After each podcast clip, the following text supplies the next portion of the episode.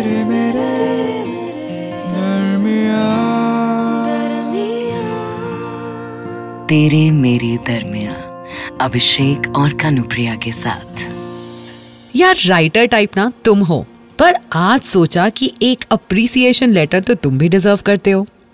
रोज सुबह ऑफ़िस के लिए निकलते हुए सारी टेंशन तुम पर अनलोड करके चली जाती हूँ। आरव को आज सैलड देना लंच में उसकी एक्टिविटी है। और मेड दीदी को पैसे दे देना आज। हॉल का फ़ैन रिपेयर कर देना आज। सुबह घर से निकलते हुए तुम्हें एक चेकलिस्ट थमा देती हूँ। और तुम, मैं संभाल लूँगा बोलकर मेरा सारा स्ट्रेस एक पल में भगा देते हो। कभी कभी अपने आसपास देखती हूँ तो लगता है जैसे सही जैकपॉट तो मेरा लगा है। औरों की तरह ऑफ़िस जाकर घर की टेंशन नहीं सताती मुझे क्योंकि मैं जानती हूँ कि तुम हो तो सब ठीक है। ऑफ़िस में तुम्हारी हर बेस्ट सेलर बुक पर सब बोलते हैं क्या लकी है तू निशा? टैलेंटेड एंड हेल्पिंग दोनों है अमन। तो प्राउडली मैं भी शो ऑफ़ कर देती हूँ। वेल well, कल तुम्हारी नेक्स्ट बुक का रिलीज़ है और हमेशा की तरह आज भी तुम खिड़की के बाहर देखते हुए अपने अंदर की एंजाइटी छुपाने की कोशिश कर रहे होगे। सुनो, रहने दो ना। कभी कभी मैं भी तुम्हें संभाल सकती हूँ। कभी कभी तुम भी मेरे पास आकर कह सकते हो, यार, डर लग रहा है। इसीलिए इंडिया के बेस्ट सेलिंग ऑथर को आज ये लेटर लिख रही हूँ।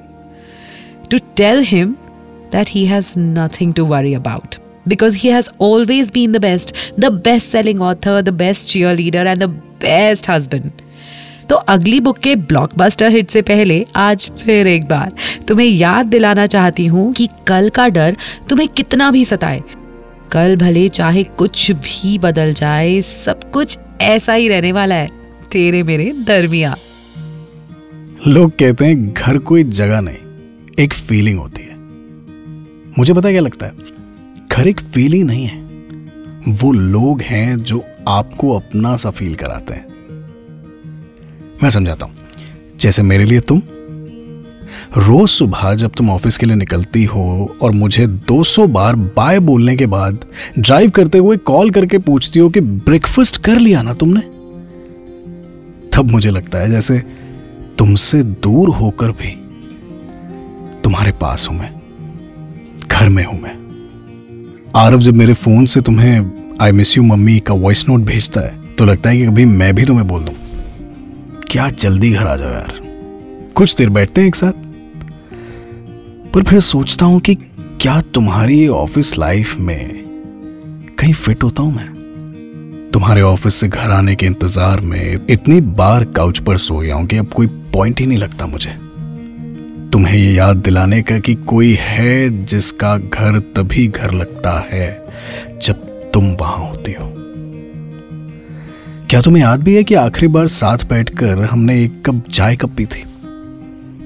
साथ बैठकर कोई फ़िल्म कब देखी थी?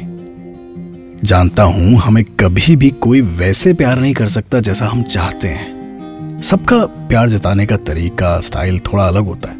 जैसा तुम्हारा अलग है। मुझे दिन के पाँच स्नैप्स भेजना। या फिर शायद काउच पर सोते हुए मुझ पर ब्लैंकेट उड़ा देना। पर फिर भी यार, कुछ समय चाहता हूँ तुम्हारे साथ। कुछ वक्त बिताना चाहता हूँ तुम्हारे साथ। जो सिर्फ़ हमारा हो, तुमसे थोड़ा सा तुम्हें मांगना चाहता हूँ। दोबारा जीना चाहता हूँ वो पल जो कभी थे आम से, तेरे मेरे दरमिया तेरे मेरे दरमिया अभिषेक और कनुप्रिया के साथ। इस पॉडकास्ट के बारे में अपना फीडबैक देने के लिए हमें लिखें podcast at my radio city dot com पर।